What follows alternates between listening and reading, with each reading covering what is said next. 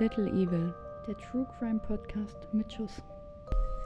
Hallo Alina. Hallo Cat. Cheers. Das hat sich gut angehört. Das hat sich richtig gut angehört. Ich habe letzte Woche schon gesagt, wir werden immer besser da drin. Das stimmt auch. Das stimmt wirklich. Ja, möchten wir, weil du dich gerade so demonstrativ so nah über dein Mikro gebeugt hast, kurz über die neueste konstruktive Kritik unterhalten. Ja, also erstmal, Es war ein sehr netter es war Kommentar. ein sehr netter, oder eine Bewertung ja eigentlich. Ich gucke gerade mal, wie genau er du bist schon wieder viel zu leise. Ja. An Nick nur mit C. H. Erstmal liebe Grüße. Danke Liebe für Grüße, deine Nick. Bewertung. Und ich gebe mir wirklich, wirklich schon Mühe, aber ich bin ein, ein sehr leiser Mensch und Kim ein sehr lauter. Hallo. Und wir versuchen das zu kompensieren und wir arbeiten noch weiter dran. Jetzt wurde es gesagt. Ich stelle vor allem Alinas Tonspur immer auf besonders laut und sie ist trotzdem Ja. noch zu leise. Und ich sage es ihr sogar auch immer wieder. Aber du musst auch sagen, ich gebe mir wirklich Mühe. Ich schreie hier teilweise für meine Verhältnisse Nein. sehr rum. Ja, naja, naja. Für meine Verhältnisse schon. Dafür lacht sie so laut, dass mein ganzes Haus es hören kann. Gefühlt, ja. Aber ja, also ich sehe auf der Tonspur nebenbei, wenn Alina spricht, immer schon, ob ihre Stimme leiser wird. Und wenn es wirklich ganz extrem ist, dann unterbreche ich sie auch immer. Ich schneide das dann mal raus, ihr hört Ja. das nicht, aber dann unterbreche ich sie auch immer schon so und sage, hey, Kumpel, du Ruhe. musst Nein, lauter ja. reden. Ich so, Du ja, bist okay, so ja, okay, ja, leise. okay. Mach ich, mach ich, ja, okay. Ja, aber trotzdem freuen wir uns natürlich immer sehr über konstruktive Kritik Ja. und über nette Kommentare, nette Bewertungen, freundliche Bewertungen. Auf jeden Fall. Und Alina wird sich jetzt große Mühe geben und Nick, ich hoffe, du gibst uns jetzt die fünf Sterne. Ich gebe mir die ganze Zeit schon Mühe. ja, aber jetzt gibst du dir besonders viel Mühe. Ja, natürlich. Ne? Ja. Okay. Gut, dann würde ich sagen, nicht lang schnacken, fackeln Wie auch immer. wir rum. Genau. Ja. Wir haben heute das Thema Frauenmörder. Genau. Also eigentlich weibliche Mörder. Frauenmörder hört sich immer so an, als wäre eine Frau. Frauen, die getötet. morden. Ja, Frauen, die morden, genau. Für Femizide machen wir nochmal eine extra Folge, kleiner Spoiler vorab. Sag mal. Es dauert aber noch. Ja, das kommt relativ weit hinten, weil es ja auch in, in der True Crime Szene so ein aktuelles Thema irgendwie ist. Gefühlt macht gerade jeder Folgen über Femizide. Ja, und man muss mal auch dazu sagen, alle paar Wochen setzen wir uns hin und brainstormen ein bisschen für die nächsten Themen der nächsten Folgen. Ja, Und dann legen wir aber auch meistens gleich 8, 9, 10, 12 neue Folgen fest. ja, Und das kam jetzt erst bei unserem letzten Brainstorming raus. Ja. und deswegen steht es jetzt relativ weit hinten. Ich glaube tatsächlich so bei Folge 45, 44, 45. ja, relativ weit hinten auf jeden Bleibt Fall. trotzdem dran bis dahin. Aber ich würde sagen, bevor wir in unser Thema einstarten, Yes. Wir Will ich zu- dein komisches Gesetz hören? genau, kommen wir zu unserer Kategorie. Unsere Kategorie. Kategorie! Springen wir rein. Jingle!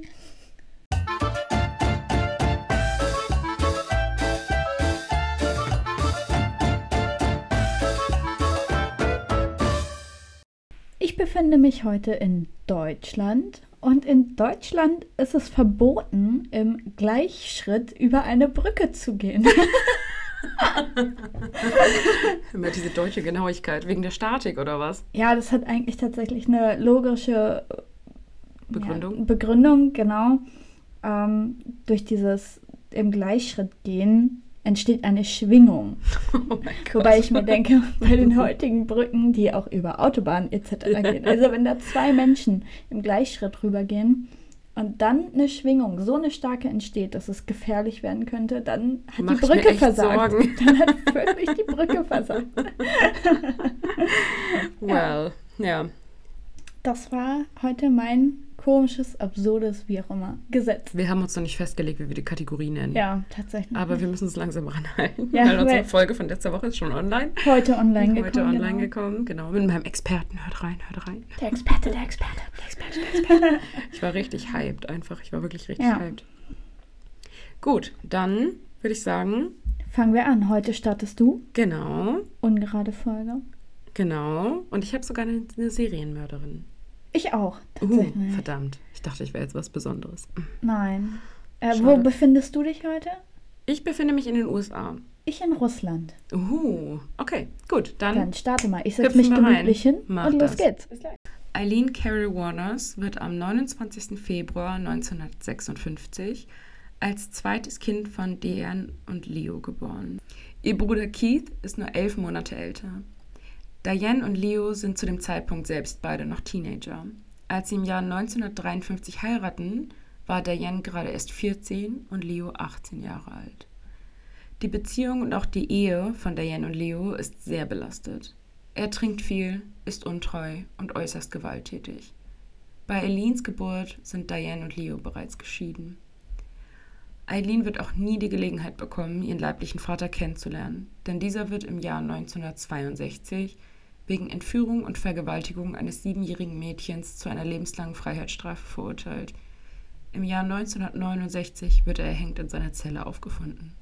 Ich sage jetzt bewusst, er wurde erhängt aufgefunden, weil bis heute nicht klar ist, ob er sich suizidiert hat oder ob es ein Fremdverschulden war. Man muss aber auch dazu sagen, es sind auch keine Ermittlungsarbeiten geführt worden. Aber Kinder, Schänder oder Vergewaltiger. Die haben es nicht einfach im Knast, ja. Korrekt, das, mhm. darauf wollte ich hinaus. Ja. Diane ist überfordert, allein mit zwei kleinen Kindern. Sie zieht im Jahr 1960 zu ihren Eltern zurück, welche Eileen und Keith adoptieren. Eileen und ihr Bruder halten demnach ihre leibliche Mutter für ihre Schwester. In dem Haus lebten ebenfalls die beiden Geschwister von Diane, Barry und Laurie. Dianes Eltern Laurie, nicht verwechseln, einmal Laurie, einmal Laurie, und Britta gehören der Mittelschicht an. Laurie ist Regelungstechniker in einer Fabrik. Britta ist Hausfrau. Man sollte meinen, dass Eileen nun eine bessere Grundlage hat. Doch dem ist leider nicht so. Laurie misshandelt Keith und Eileen sowohl körperlich als auch emotional. Wenn Eileen wieder Schläge mit dem Gürtel erhielt, zwang er sie sogar im Anschluss, diesen zu reinigen, wenn sie dabei geblutet hatte. Außerdem habe er sie als wertlos und als ungewollt bezeichnet. In der Schule erzählt Eileen später, dass Laurie sie auch sexuell misshandelt doch diese Aussage revidiert sie später wieder. Es ist bis heute unklar, ob es Fälle dieser Art gab oder nicht. Einige Familienmitglieder sagen später aus, dass sie es für absolut ausgeschlossen halten würden. Andere hingegen hielten es sogar für sehr wahrscheinlich. Eileen ist ein schwieriges Kind. Ihr IQ liegt bei einem Wert von knapp über 80, also im Bereich einer Lernbehinderung. Ihre Noten sind schlecht. Sie schwänzt oft die Schule und reist oftmals von zu Hause aus. Bereits im Alter von neun Jahren fängt Eileen an, Brände zu legen. Mhm. Bei einem Brand erlitt sie außerdem Verbrennungen im Gesicht und an den Händen. Ich ahne Schreckliches. Sie beging auch mehr, mehrere Selbstmordversuche. Psychologische Hilfe bekam sie dabei aber nicht. Mit elf Jahren erfährt Eileen von ihrer Adoption. Für sie bricht eine Welt zusammen. Sie fühlt sich verstoßen, alleingelassen. Eileen verfällt daraufhin immer mehr der Alkohol- und Drogenszene. Um sich diese zu finanzieren, bietet sie Jungs aus ihrer Nachbarschaft sexuelle Gefälligkeiten mhm. gegen Zigaretten, Alkohol und später auch Drogen oder Geld an. Oh In der Schule wird sie geächtet. Sie wird sogar Cigarette Pig, also Zigarettenschwein, genannt. Mhm. Inzwischen bilden sich sogar Gerüchte darüber, dass Eileen eine inzestuöse Beziehung zu ihrem Bruder Keith pflegen soll. Aber das wird auch nie offiziell bestätigt. Also das weiß man gar nicht das weiß man bis heute nicht, ob es stimmt oder nicht. Okay. Ja. Also sie äußert sich dazu auch nicht. Bei Partys ist sie nicht erwünscht. Sogar von einer eigenen Party, die sie veranstaltete, wurde sie geworfen und aus dem Haus ausgesperrt. Mit 14 Jahren wird Eileen schwanger. Ihre Großeltern bringen sie daraufhin in ein Heim für ledige Mütter, in welchem sie am 23. März 1971 einen Sohn zur Welt bringt. Dieser wird direkt nach der Geburtsadoption freigegeben. Als Eileen nach dem Vater gefragt wird, erzählt sie, dass die Schwangerschaft das Ergebnis aus einer Vergewaltigung gewesen sei. Doch das wollte niemand hören. Ihr wurde wiedermals keine psychologische Hilfe geboten, keine Polizei eingeschaltet. Als Eileen 15 Jahre alt ist, stirbt ihre Großmutter Britta, also die sie bis dahin für ihre Mutter gehalten hatte, mhm. gemäß Rechts Gerichtsmediziner an einem Leberversagen. Doch Diane vermutet, dass sie an den Folgen häuslicher Gewalt durch ihren Ehemann starb. Auch dies konnte jetzt nie sicher bestätigt werden. Britta war für Eileen der einzige Mensch, zu dem sie ein beziehungsähnliches Verhältnis pflegte. Der Tod traf sich schwer. Eileen bricht daraufhin die Schule ab und reist aus. Sie lebt auf der Straße und schläft in Wäldern oder verlassenen Autos. Ihren Lebensunterhalt verdient sie sich mit Prostitution. Im Jahr 1976 trampte Eileen nach Florida. Dort lernt sie den Millionär Louis Gratz Fell kennen, welcher zum Zeitpunkt 69 Jahre alt ist. Die beiden heiraten. Doch noch im selben Jahr annullierte Louis die Ehe und erwirkte ein Kontaktverbot gegen Eileen, nachdem sie ihn mit seinem Krückstock geschlagen hatte. Ach, du ahnst es nicht. Mm, bisschen Aggressionspotenzial ist da. Ja, und. Okay, das hört sich jetzt krass an, aber ja irgendwie auch so ein bisschen Daddy-Issues, ne? Ja, Also- aber auch einen alten Mann mit seinem Krückstock zu schlagen, ist Ja, auch ein bisschen asozial. Gestört ist das. Also, Nichts anderes, aber. nun sitzt Eileen wieder auf der Straße. In einem Fallrausch wirft sie am 13. Juli 1976 einem Barkeeper eine Billardkugel an den Kopf und wird verhaftet. Kurz nach ihrer Freilassung verstirbt ihr Bruder Keith im Alter von 21 Jahren an Kehlkopfkrebs. Hm. Aus der Lebensversicherung ihres Bruders erhält Eileen 10.000 Dollar, von denen sie sich unter anderem ein Auto kaufte, welches sie nur wenige Wochen später zu Schrott fuhr. Was sagst du bisher so über Eileen und ihr Leben? Also, gefühlt ist da alles schief gelaufen. Also wirklich alles. Also sie hätte schon früher, nachdem sie Brände gelegt hat, hätte sie Hilfe bekommen Mhm. müssen. Das heißt, ich sag mal, das System hat da irgendwie auch in gewisser Art und Weise Und die versagt. Adoptiveltern? Und die Adoptiveltern und ihre richtige Mutter. Mhm. Also, da hat eigentlich alles versagt, was versagen konnte. Mhm. Schon echt übel, Und ne? wie gesagt, schon als sie die ersten Anzeichen hatte mit Brände legen. Und ich meinte ja da schon, uh, ich ahne Schlimmes, weil so Mhm. fängt es immer an. Also Ja. nicht immer, aber oft. Oft. Oft Ja. fängt es so an, durch Brandstiftung etc. Das stimmt, ja. Ja. Eileen schließt sich nunmehr einer Biker-Gang an. Dort fühlt sie sich das erste Mal willkommen. Sie fühlt sich wohl. Mit der Biker-Gang werden auch Eileens Straftaten immer übler. Von 1981 bis 1988 wird Eileen mindestens vier weitere Male verhaftet, unter anderem wegen bewaffneten Raubüberfalls, gefälschten Schecks, Autodiebstahls und Körperverletzung. Im Jahr 1986 lernt Eileen das Zimmermädchen Tyra Moore kennen und verspürt das erste Mal in ihrem Leben Gefühle, die sie zuvor nie empfunden hatte. Mhm. Eileen wird später sagen, dass es Liebe auf den ersten Blick war. Okay, das ist schon wieder süß. Mhm. Schnell ziehen die beiden zusammen in ein billiges Motel. Tyra arbeitet weiterhin als Zimmermädchen in einem teuren Hotel. Eileen geht weiterhin der Prostitution nach.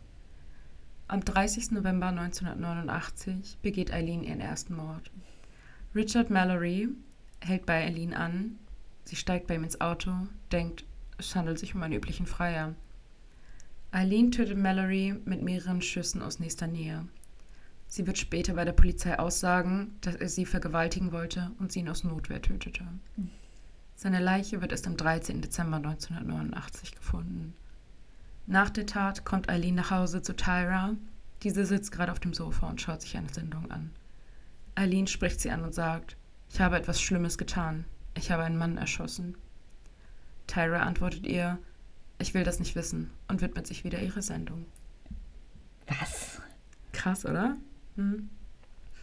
Damit war das Gespräch dann auch erledigt. Also wirklich jetzt. Das Wow. war damit erledigt, ja. Eileen war zuerst aufgelöst, doch fühlte sie sich nach dem Mord mächtig. Sie fühlte sich wie Gott. Sie konnte über Leben und Tod entscheiden. Sie ging weiter ihrer Arbeit als Prostituierte nach und stieg immer wieder in die Autos fremder Männer. Diese ahnten nicht, was ein, einem Großteil von ihnen widerfahren würde. Am 19. Mai 1990 tötete Eileen Richard Humphreys mit sechs Schüssen.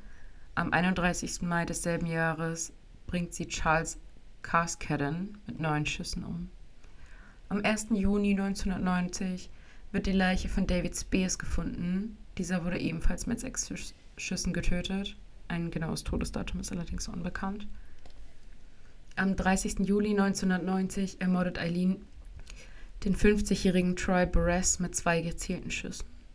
Am 19. November 1990 stirbt Walter Gino Antonio an den Folgen von vier Schussverletzungen durch Eileen Warners. Alle von ihnen wurden außerdem ausgeraubt und ihre Wertgegenstände in Pfandlerhäusern versetzt. Ebenso wird ihr die Ermordung von Peter Siems zugerechnet. Dieser verschwand am 7. Juni 1990 auf der Fahrt von Florida nach Arkansas. Seine Leiche wurde bis heute nicht gefunden, soll sich laut Eileen allerdings im Gebiet des US-Bundesstaates Georgia befinden. Der ist ja so klein. Also Mhm. das Gebiet ist ja so Ja. klein. In diesem Fall wurde sie allerdings, obwohl sie geständig war, nicht angeklagt. Eileen hatte nach der Tat an Peter Siems, welchen sie auch in seinem Fahrzeug erschossen hatte, das Fahrzeug gestohlen und mit nach Hause zu Tyra gebracht. Kurz darauf verunfallen die beiden mit dem Fahrzeug, sind allerdings nur leicht verletzt. Sie entfernen die Kennzeichen des Autos und lassen dies an der Unfallstelle stehen. Die hinzugezogene Polizei untersuchte das Fahrzeug und fand einen blutigen Handflächenabdruck im Inneren des Wagens. In der späteren Ermittlung konnte diese Eileen eindeutig zugeordnet werden. Doch auf Eileen kam sie bereits durch Zeugen, die die beiden gesehen hatten, wie sie die Unfallstelle verlassen hatten. Mhm. Eileen Warners wurde also am 9. Januar 1991 festgenommen und ihre Freundin Tyra zur Befragung geladen. Tyra bekam es mit der Angst zu tun und wollte sich selbst schützen. Also beschloss sie mit der Polizei zu kooperieren und erzählte ihnen ebenfalls von dem Mord, den Eileen ihr gestanden hatte. Sie hätte es ihr eingangs nicht geglaubt, würde nun aber doch etwas zweifeln. Die Polizei nimmt die Ermittlung auf und wird von nun an die Gespräche zwischen Tyra und der noch in Untersuchungshaft gehaltenen Eileen aufzeichnen, um mehr über die Taten zu erfahren. Eileen vertraute ihrer Tyra und gestand ihr, sieben Männer getötet und ausgeraubt zu haben. Im späteren Prozess behauptete Eileen, dass jedes ihrer Opfer sie bedroht, angegriffen oder vergewaltigt hätte. Doch aus der, ja, aus der Nummer kommt sie auch nicht mehr so gut raus. Im Jahr 1992 wird Eileen Warners wegen Mordes in sechs Fällen in Florida zum Tode verurteilt. Die Hinrichtung durch eine tödliche Injektion fand am 9. Oktober 2002 im Florida State Prison statt. Ihre Asche wurde von einer früheren Freundin auf deren Farm in Eileens Heimatstadt Michigan verstreut. Short question. Äh, sechs, weil sie für, die, für den einen trotz Geständnis Nicht angeklagt worden ist, Ja, genau, okay. ja. Ja. Was hältst du von dem Fall? Ich glaube, also das ist natürlich erstmal furchtbar, brauchen wir uns nicht drüber unterhalten. Und auch dann, ja, der Versuch, die Ausrede darin zu finden, dass jeder sie irgendwie vergewaltigt hätte oder ja, dass es halt Notwehr war, Schon ein bisschen schlecht, ne? lächerlich ein bisschen. Ja. Genau, weil bei einem könnte man das noch glauben. Und ich Mhm. meine, sie war Prostituierte, da könnte man es vielleicht auch noch bei zwei glauben oder drei. Aber sechs beziehungsweise sieben ist dann schon eine andere Hausnummer. Ja. Ich glaube aber auch, hätte man früh eingegriffen, äh, wie ich vorhin schon meinte, nach den Bränden hätte man dann psychologische Hilfe oder ähnliches ihr gegeben, beziehungsweise ja doch ihr gegeben, hätte vielleicht, vielleicht vieles verhindert werden Stimmt, ja. können. Also natürlich kann man das nicht zu hundertprozentig, nein, nochmal, Zu 100 Prozent. Natürlich kann man das nicht zu 100% sagen, aber es liegt schon nahe, Mhm. dass zumindest es nicht hätte so ausufern müssen. Ja, ja, definitiv. Vor allem hat sie ja auch schon mit elf angefangen, sich zu prostituieren. Ja. Also ich weiß nicht, wie es dir mit elf ging, aber mit elf fand ich Jungs noch eklig. Ja, ja, Also- ja. Ich habe gefühlt mit elf noch Pferd gespielt mit Ja. meiner damaligen besten Mhm. Freundin. So, Oder Polly mhm. Pocket. Ja, Barbie, ab und zu auch noch Also- oder Playmobil. Ja, also das ist halt, elf Jahre ist schon Heftig. heftig, ja. Ja. Aber wie gesagt, ich hatte ganz, ganz andere Dinge im Kopf. Und auch noch mit Mhm. 13 hatte ich andere Dinge im Kopf, machen wir Mhm. uns nichts vor. Ähm, wie gesagt, ich glaube, es hätte viel verhindert werden können. Ja, wenn sie Hilfe bekommen hätte. Ja. Genau, genau, ja. War in den 50er, 60er Jahren aber leider auch noch ein bisschen anders als heute. Ja, Aber trotzdem. da ja. war das ja eh noch mit psychischen Krankheiten Mm, noch eine nicht ganz so. andere Nummer. Ja. Also das war ja selbst vor zehn Jahren noch was anderes als heute. Ja. Ist einfach so. Ja, ich finde es aber krass, dass sie tatsächlich im Jahr 2002 noch hingerichtet worden ist. Da ist tatsächlich meine Schwester geboren in dem Jahr. Krass, ne? Ja. ja. Also, das ist echt 2002, da, als ich das äh, gelesen habe, dachte ich erst so, wow, krass. Also, da wurden noch Todesstrafen vollstreckt. Naja, in Wahnsinn, den USA wird ja in manchen Staaten Bis bis heute heute, noch, ja. noch vollstreckt. Aber es also, kommt einem irgendwie so altertümlich vor. so, finde ja, ich. ja, total. So therapiert sie. Sie umzubringen bringt auch nichts. Naja, es ne? ist halt klar, Außer Steuer. sollte Ersparnis. Ziel Nummer eins immer die Resozialisierung sein. Wobei ich bei ihr glaube, ne, dass man sie nicht mehr freilassen sollte. Nein, zumindest. nein, nein. Also, dass man ihr helfen sollte, auf jeden Fall, aber ähm, dass man sie nicht mehr freilassen sollte. Und mit der Todesstrafe in 2002 das nochmal zu verhängen, beziehungsweise dann sie zu exekutieren, ist knackig. Wobei, wie gesagt, es nicht so lange her, aber fast 20 Ja. Jahre jetzt, ne? Aber Ja, 19 halt, ne? Also, Ja. ja. ja, meine Schwester wird jetzt 19 in ein paar Tagen, deswegen. ähm, weil Alina 2021 nicht durch 2002 rechnen kann. genau. Also minus. Durch. Durch, durch. Es ist soweit, es ist soweit. Nein, aber. Ja, heute schlägt der Wein auch bei uns ganz schön Ja. an. Irgendwie, Ja. also wir haben nicht mehr getrunken als sonst, nein, Promise. nein, nein, nein. Pinky Promise, aber irgendwie knallt es heute ein bisschen mehr als sonst. Gibt so Tage. Aber wie gesagt, das ist schon. Aber wie gesagt, das wird ja auch bis, bis heute äh, wird die Todesstrafe Mhm. vollstreckt. Also das ist jetzt nichts, was unbedingt Ja, unüblich Aber ist. wenn du dir so überlegst, dass du Leute wie, keine Ahnung, Richard Ramirez, also der Night Ja. Stalker oder dein Erste Alcala oder so, dass die halt nicht ja. äh, getötet werden. Ja. So, und dann halt aber eine, die wirklich ganz offenbar ganz, ganz schlimme Probleme hat Ja. einfach. Ne? Also, ja, wie gesagt, damals. also, Also, ihr damaliger Mann, der sich dann ja relativ schnell wieder von ihr hat scheiden Mhm. lassen, hat aber damals auch berichtet, so, sie war freundlich, sie war höflich, Mhm. sie war witzig Mhm. und dass das auch für, für ihn so ganz schön angenehm war, so eine junge Frau zu haben, die Ja. so schlagfertig ist, so ein kleines bisschen frech und so und dann hat sie ihn verprügelt. Mit so einem Krückstock, ja. Aber dass sie eigentlich so ne, ein sehr angenehmes Ja. Wesen war. So. Ja, wie gesagt, also Todesstrafe eh sehr kontroverses Thema. Mhm. Ja, maßen wir uns jetzt auch nicht an, Nein. darüber zu diskutieren, würde ich sagen. Nein, nein, äh, nein, da hat auch jeder seine Meinung zu. Also ich glaube, Ja. auf, auf, keine Ahnung, 20 Personen gibt es dazu 20 Meinungen. Also von daher, Ja. und da geht es ja auch um die Begründung, ja, nein, warum die immer verschieden ist. Ja, Also von ja. daher, Wie gesagt, wir sind keine Juristen, wir nein. halten uns aus so einer Thematik dann raus. Ja, also ich hab, wir haben da beide unsere Meinung zu, aber Ja. Ja. Ja, aber beurteilen tun wir es nicht. nein, wir sind weder Psychologen noch Juristen noch sonstiges. Genau. Also von daher. Ja, Gut. dann reisen wir jetzt von den USA nach Russland, oder? Mhm. Machen wir und hören uns jetzt deinen Fall an. Ich freue mich schon auf mein Genau. Glas Wein. Ja, ich mich auch. Okay, dann legen wir los, los. geht's. Tamara Samsonova, Granny Ripper, Baba Yaga oder auch Granny Balekta.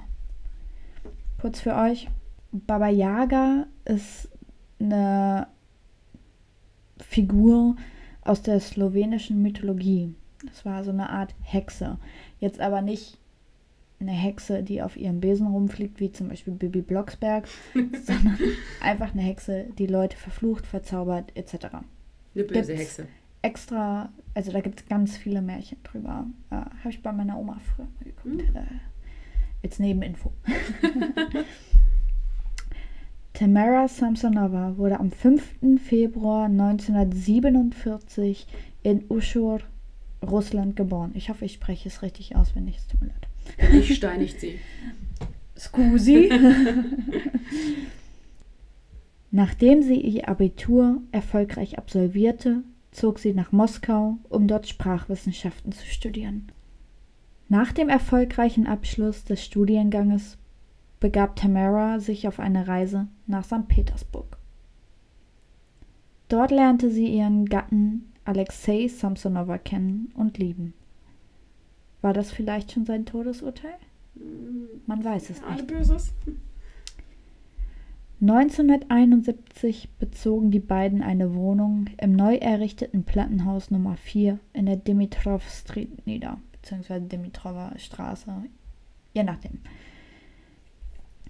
Tamara war derweil einige Jahre in der Tourismusbranche tätig und arbeitete größtenteils im Grand Hotel Europe. Genau genommen konnte sie 16 Jahre Berufserfahrung bei Pensionsantritt nachweisen. Eigentlich lief alles für die beiden sehr gut. Im Jahre 2000 kam es dann allerdings zu der dramatischen Wendung und dem Beginn von etwas Furchtbarem. Denn Tamaras Mann Alexei verschwand spurlos. Sofort begab Tamara sich zur Polizei und gab eine Vermisstenanzeige auf. Doch all die Untersuchungen umsonst. Der Polizei gelang es nicht, einen Durchbruch in ihren Ermittlungen zu erlangen.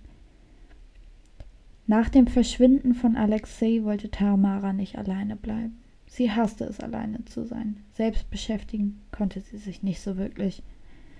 So begann sie, das eine Zimmer in ihrer Wohnung zu vermieten. Schnell fand sich ein Mitbewohner. Der junge Wladimir zog im Jahr 2001 bei Tamara ein. Doch das Miteinander war nicht sehr harmonisch. Sie streiteten oft und waren sich uneins.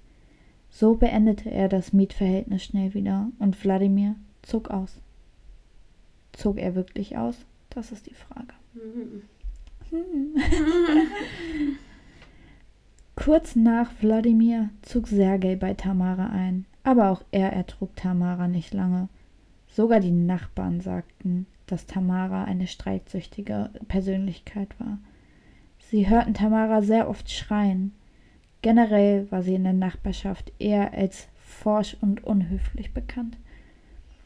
Sergei soll angeblich zurück nach Sibirien gegangen sein, denn da, also man muss dazu sagen, er war da auch geboren, mhm. also er kommt von dort. So wie Maya. Doch niemand hörte jemals wieder was von Sergei, weder seine Familie noch Tamara noch seine Freunde. Hupala. Zeitsprung 2003. Der Fund eines Torsos. Doch dieser konnte nicht identifiziert werden, denn es gab weder einen Kopf, noch die Finger, noch irgendetwas anderes, außer den Torso. Für Tamara ging das Leben weiter. So vermietete sie immer und immer wieder ihr Zimmer an meist jüngere Männer, alle waren nur für einen kürzeren Zeitraum da. Durch die zusätzlichen Mieteinnahmen konnte Tamara ihre Rente erheblich aufbessern und konnte sich ein angenehmes Leben machen. Doch als im März 2015 ihr letzter Mitbewohner ausgezogen war, war sie wieder allein. Sie wandte sich noch einmal an die Polizei und bat diese, die Ermittlungen rund um ihren verschwundenen Mann wieder aufzunehmen. Ebenfalls im März 2015 musste Tamaras Wohnung renoviert werden. Sie suchte also nun selbst nach einer Bleibe. Durch eine Bekannte lernte Tamara die ebenfalls alleinstehende Valentina Ulanova kennen. Valentina nahm Tamara sofort für die Renovierungszeit auf. Sie musste lediglich einige Häuser weiterziehen, denn auch Valentina wohnte in derselben Straße also in der Dimitrova Street Straße. Doch Tamara gefiel das Leben zu zweit und sie dachte gar nicht daran, wieder in ihre eigene Wohnung zu ziehen. Valentina wird das alles zu viel. Denn derweil ist Tamaras Wohnung auch bereits fertiggestellt, sprich es gab keinen Grund mehr, danach zu wohnen. Die beiden streiteten immer öfter und immer heftiger. Die Rentnerinnen stritten zuletzt darüber, wer das Geschirr abwäscht. Und das sollte ja eigentlich nicht zu einem Streit führen. Zumindest. Nope. Tamara bekam es mit der Angst zu tun. Schließlich wollte sie um keinen Preis der Welt wieder bei Valentina ausziehen. So entschied sie sich für einen teuflischen Plan. Sie machte sich auf den Weg zur Apotheke, um Phenazepam zu kaufen. Doch ein Haken hatte das Ganze. Das Medikament ist verschreibungspflichtig. Doch das sollte Tamara nicht aufhalten. Sie war fest entschlossen. Sie belatscherte den Apotheker so lang, bis er ihr das Medikament einfach gab. Uh, uh, schlechter Apotheker. Und das nicht nur eine Packung, sondern wirklich Massen. Oh. Das Mittel wird bei schweren Schlafstörungen verwendet. Wäre vielleicht für mich geeignet. Nachdem sie das Medikament hatte, fuhr sie weiter, um einen Olivier-Salat zu kaufen, denn das war einer der Lieblingsspeisen von Valentina. Sie versetzte den Salat mit etwa 50 von den Schlaftabletten und gab ihn als Friedensangebot der nichtsahnenden Valentina zum Essen. Schnell wurde Valentina schläfrig und ohnmächtig. Auch Tamara begab sich schlafen. Nach eigenen Aussagen wurde sie gegen 2.30 Uhr wach und fand den Körper von Valentina ohnmächtig da liegen. Sie lebte noch, das darf man nicht vergessen. Sie war ohnmächtig, Mhm. aber sie lebte noch. Tamara ließ sich eine Handsäge und zersägte den Körper von Valentina, während Valentina noch atmete. All dies, weil sie aufgrund ihres Alters zu schwach war, den ganzen Körper ins Bad zu tragen. Nach und nach trug sie den Körper von Valentina in Plastiktüten eingepackt runter. Auch den Kopf in einem großen Topf. Denn den kochte sie vorher noch. Uh. Ja, sie sagt später selber aus, dass sie das gemacht hat, um die Identifizierung zu erschweren. Mhm. Aber zu einem Knackpunkt kommen wir gleich noch, weswegen das irgendwie keinen Sinn macht. Die Hauskamera erfasste alles, wie sie das runtergebracht hat. Und dazu gibt es jetzt auch ein Video, das zeige ich dir. Mhm. Das posten wir dann auch, würde ich Mhm. sagen. Man erkennt keine Einzelheiten, sondern tatsächlich Ja. einfach, wie sie es runterbringt. Okay. Das ist so krass zu wissen, dass die da einfach so einen Körper drin hat, ne? Kriegst du es dann gleich noch? Ups, Entschuldigung. Alina. Aus einer anderen Perspektive. Gucke da, wie sie im Mm. Flur. Ist das Zeitraffer, ja, ne? Ja, ja. Ich dachte schon, warum läuft sie so schnell? Das irgendwie 10, 15, 20 Minuten lang. Und da ist der Kopf drin in dem ja, Topf. Die sieht auch gar nicht jetzt irgendwie so, Nee. Ich kann dir gleich auch noch ein Aus- Foto richtig von ihr zeigen. wäre sie irgendwie, ja, also sie sieht halt auch nicht aus, als wäre sie jetzt irgendwie stark gestresst Mhm. oder aufgewühlt oder so, sondern eher so, ja, gut, dann, ne? Das brauchen wir jetzt nämlich. Verrückt. Ja. Also man hat, wie gesagt, wir laden euch das hoch, aber man sieht da in einem Zeitraffer, wie sie halt alles Mögliche unterträgt. Das ist wirklich viel, auf Ja. jeden Fall, ja, das stimmt. Genau. Ein paar Tage später war ein junger Mann mit seinem Hund auf der Dimitrover Straße unterwegs. Sein Hund entdeckte eine Plastiktüte, umwickelt von einem Duschvorhang. Davon ließ er gar nicht mehr ab. Das wunderte den Besitzer. Also ging der junge Mann hin und schaute nach, was sein Hund gefunden hatte. Er öffnete den Sack, ich nenne es Mhm. jetzt mal Sack, und erschrak.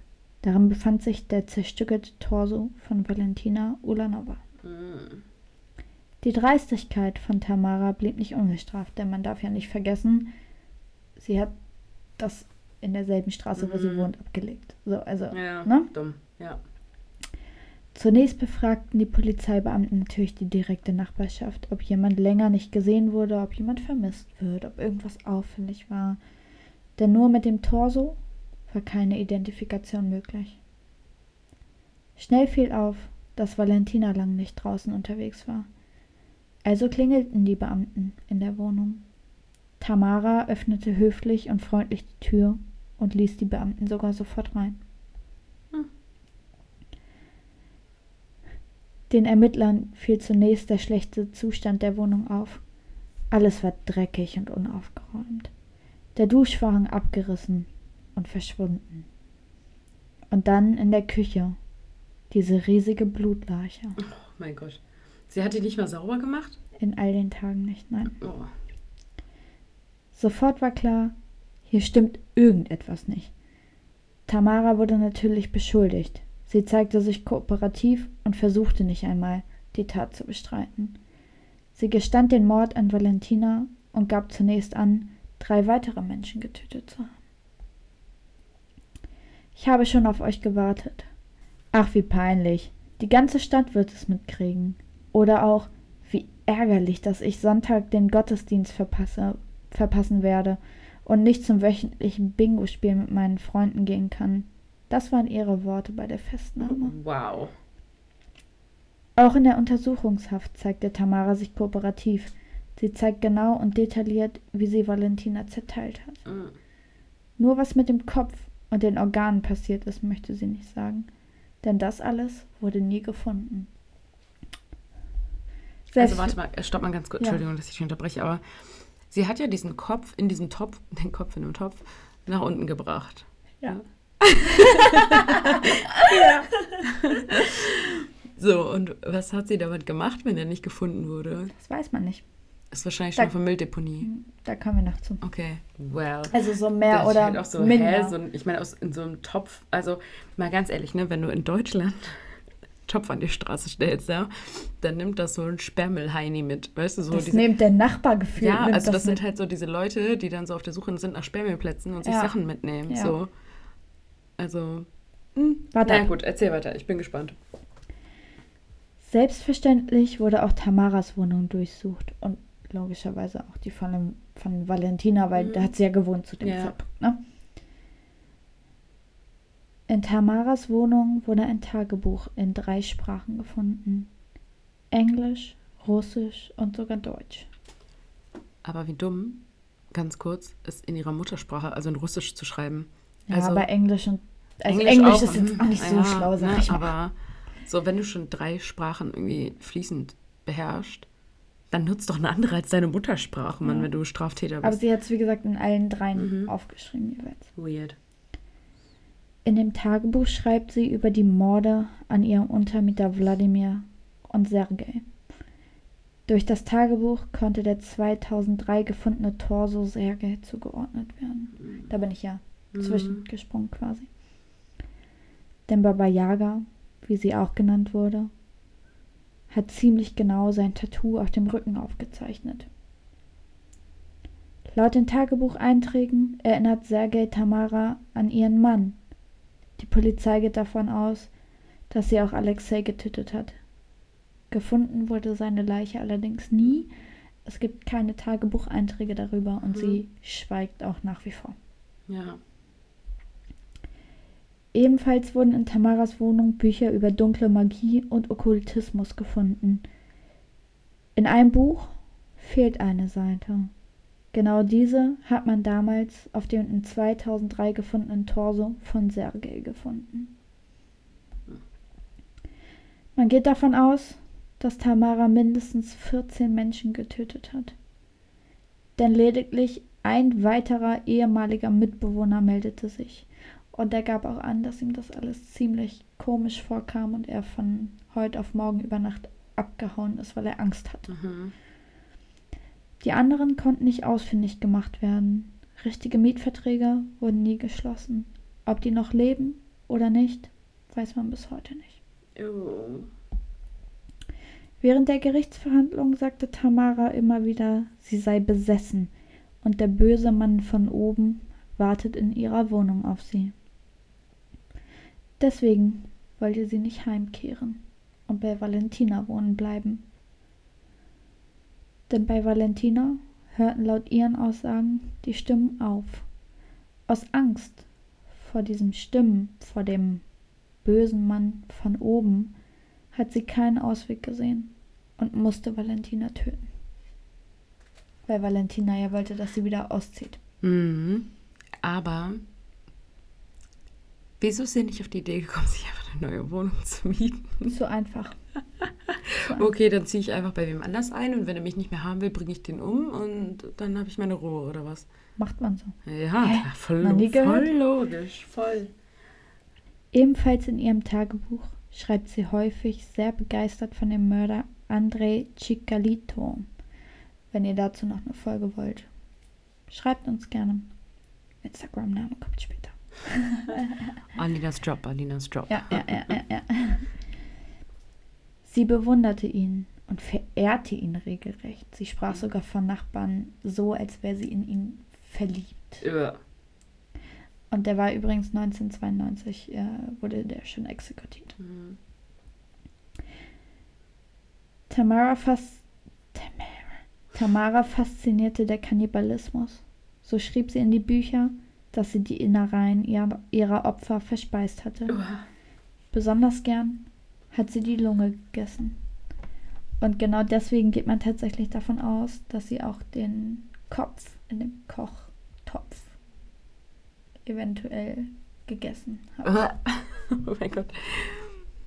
Am Ende der Verhandlung wird Tamara vom Richter gefragt, ich muss dich jetzt verurteilen. Wie findest du das? Sie entgegnete, ich warte auf diesen Tag seit zehn Jahren. Ich wusste, dass Valentinas Mord der letzte sein wird. und dieses Kapitel und ich dieses Kapitel endlich abschließen kann. Ich bin schuldig. Natürlich war auch die Presse vor Ort und konnte einfangen, wie fröhlich Tamara war. Sie, sie verteilte sogar Luftküsse an die Kamera. Und dazu jetzt das zweite Noch Video. Noch ein Video? Genau, ihr, also wir posten das alles. Ihr seht das dann mhm. auch. Oh, scusi. Die erzählt ja auch schon, das müssen wir rausschneiden. Oh mein Als Gott. der Richter sie schuldig oh, sprach, klatschte sie Hast du das richtig gesehen? Ja, ich ja. bin schuldig. Die Presse war bei den Gerichtsprozessen auch dabei und konnte festhalten, wie fröhlich und lächelnd Tamara das Urteil und ihr Schicksal erwartete. Sie schickte sogar Küsschen in die Kamera. Ja, dabei Als sieht die so aus wie so eine nette kleine Omi. klatschte sie erleichtert in die Hände. Das ist total abgefahren, also... Das ist wirklich abgefahren, ja. Aber sie sieht eigentlich wirklich aus wie eine nette kleine Omi. Oh mein Gott. Ja. Das ist extrem verstörend. Okay, für wie lange wurde sie jetzt verurteilt? Kommen wir gleich zu.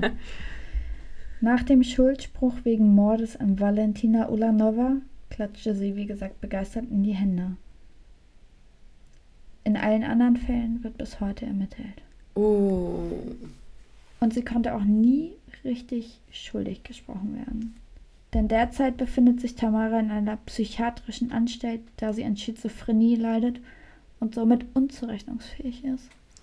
Aber sind wir mal ganz kurz, ganz ehrlich, da gehört die halt auch hin, ne? Also die Natürlich, gehört eher in eine Klinik ja. als in ein Gefängnis. Auf jeden Fall. Da ist sie auch bis heute, zumindest Stand jetzt. Mhm. Also Stand 13.08.2021. Genau. Man geht auch nicht davon aus, dass sie nochmal angeklagt wird, weil wie gesagt, sie ist unzurechnungsfähig. Also es wäre Schwachsinn, sie ja. nochmal anzuklagen. Verschwendung von Steuergeldern. Und wahrscheinlich so hart, wie es sich anhört, wird sie in dieser Klinik versterben. Ja, aber so muss das auch sein, ne? Also das ist so ein bisschen wie mit meiner Eileen Warners, bei der man ja auch gesagt hätte, okay, Todesstrafe, mh, hm, lässt sich drüber streiten. Mhm. Aber die hätte zumindest echt bis in ihr Lebensende in so eine ja. Klinik gehört, ne? Und wenn so eine Rentnerin ja, die war Leichen, ja wirklich schon Rentnerin, ja, als sie angefangen hat. Ja, also Leichen zerstückelt und in Säcken aus der Wohnung trägt und klatscht und jubelt und sich freut und Luftküsschen verteilt, wenn die verurteilt wird. So, äh, sorry, mit dir stimmt was nicht. Ja, und sie hat ja auch gesagt, ne, sie ist besessen, der, mhm. der Böse von oben bestimmt sie, der sagt ihr, was sie zu tun hat. So, das war so ihre Aussage dahinter im mm. Endeffekt. Also die gehört da schon hin. Und, und Definitiv, ja. Es ist auch richtig, dass sie da ist. Ja. Ähm, aber schade, dass sie nie offiziell verurteilt worden ist, trotzdem. Ja, ja. genau. Also und so dass man halt so für sagt, die Opfer und die Angehörigen. Für die Angehörigen mm. vor allem. Und man hat dann im Nachhinein, als sie schon in dieser Klinik war, noch weiter in ihrem Leben geforscht und hat dann auch mal geguckt, wie viele Morde gab es zu ihrer, mhm. ich nenne es jetzt mal aktiven Zeit, die eventuell vielleicht auch auf dieses Schema passen würden. Und das wären tatsächlich um die 21 Morde. Oh, aber das ist übel. Ne? als Rentnerin, ne, stell dir mal vor, deine Oma läuft so los und mackelt ständig irgendwelche jungen Männer ab oder ihre Freundin von nebenan oder so. Ja. Das ist ja voll weird ja. irgendwie. Also bei meiner Oma so bin ich froh, wenn die 10 Kilo Sack Blumenerde heile oben ankriegt im ersten Stock. Wenn also, überhaupt, ja. Ja, also. Oh, nee. Hm. Ja, deswegen, also es hm. ist schon übel, übel ne? Und die ist ja 47 ja. geboren, 2000 drei ja, ungefähr den ersten Mord. Also zumindest wurde da der erste Torso gefunden. Mhm. Ähm, weil soweit ich weiß, wurde von Wladimir auch nie die Leiche gefunden. Mhm. Ne? Boah, das ist schon übel, ne? Und diese, diese Tagebücher, also man findet Auszüge im Internet, wobei ich mir da auch nicht sicher bin, ob die echt sind. Muss man mhm. Einfach auch mal, so ehrlich sagen, sagen ja. genau. Äh, weil jeder kann da irgendeine Scheiße einstellen, mhm. machen wir uns nichts vor. Und dieses, diese Auszüge, die ich quasi zitiert habe, beziehungsweise über die ich gesprochen habe, war aus dem Gerichtsreport richtig. Mhm. Also das wird schon stimmen. Ja. Ähm, und allein da in drei Sprachen Tagebuch drüber zu führen. Ähm, das ist ja auch so ein bisschen so, komm, find mich.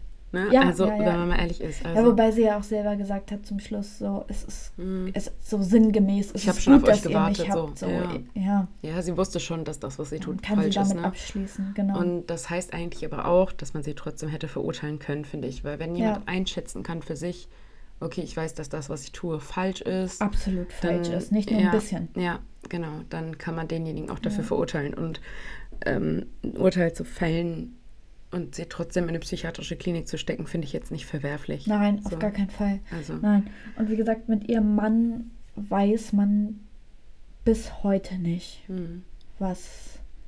ja, ausgewandert ist er wohl nicht. Ja, ob, ja, wobei, wenn Oder? er vielleicht gemerkt hat, dass da irgendwas im Das Busche ist, vielleicht ist. ist er abgehauen, Aber meinst du Aber- nicht, dass wenn das so medienwirksam Genau. wird, dass die dass er verhaftet sich wurde, dass sie sich mal bei irgendwie genau gemeldet hätte und Ja. gesagt hätte, ey Leute, äh, scusi, aber ich lebe noch, so ich Genau. bin, hab meine Beine genommen und bin, bin so abgehauen, bin gelaufen. schnell. Das ist so, Ich wie wir das auch gelaufen. mal tun.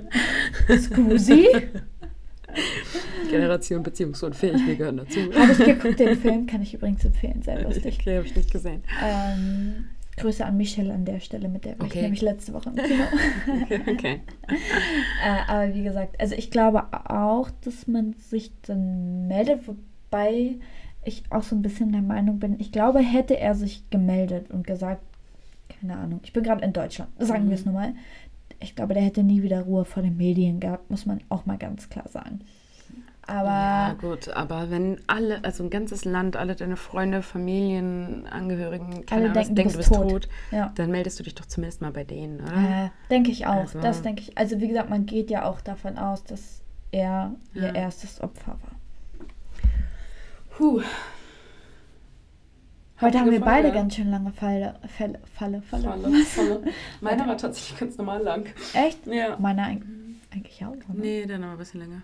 Sorry, Bros. Ist okay. Wir haben, also uns wurde ja schon mehrfach jetzt gesagt, mein, oh, sorry, ich Oh. habe meine Amulette verloren. Ich habe mal so die Amulette vom Fuß gerutscht. Uns wurde ja schon mehrfach gesagt, dass sich mehr Folgen gewünscht werden, die so ungefähr eine Stunde erreichen. Ja. Sind wir heute drin? 53 Minuten haben wir jetzt. Ja, das doch Das passt, ja. eine gute Zeit. Denke ich auch. Dann würde ich aber auch sagen, es ist ein guter Zeitpunkt zum Verabschieden.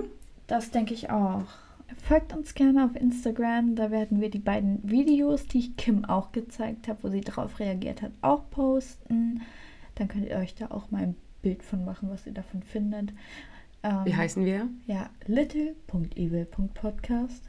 Fantastisch. Und hinterlasst uns bitte eine Bewertung, wie immer nur eine gute. Natürlich. Also unter vier Sternen wollen wir halt einfach echt nichts sehen, Leute. Ne? Puh. Macht's wie Nick. Ja, macht's Nick wie ist Nick Ehrenmann. mit C, bester Mann. genau. Okay, gut. Dann verabschieden wir uns jetzt. Ja. Wir hören uns nächste Woche wieder. Bis zum nächsten Mal. Tschüss.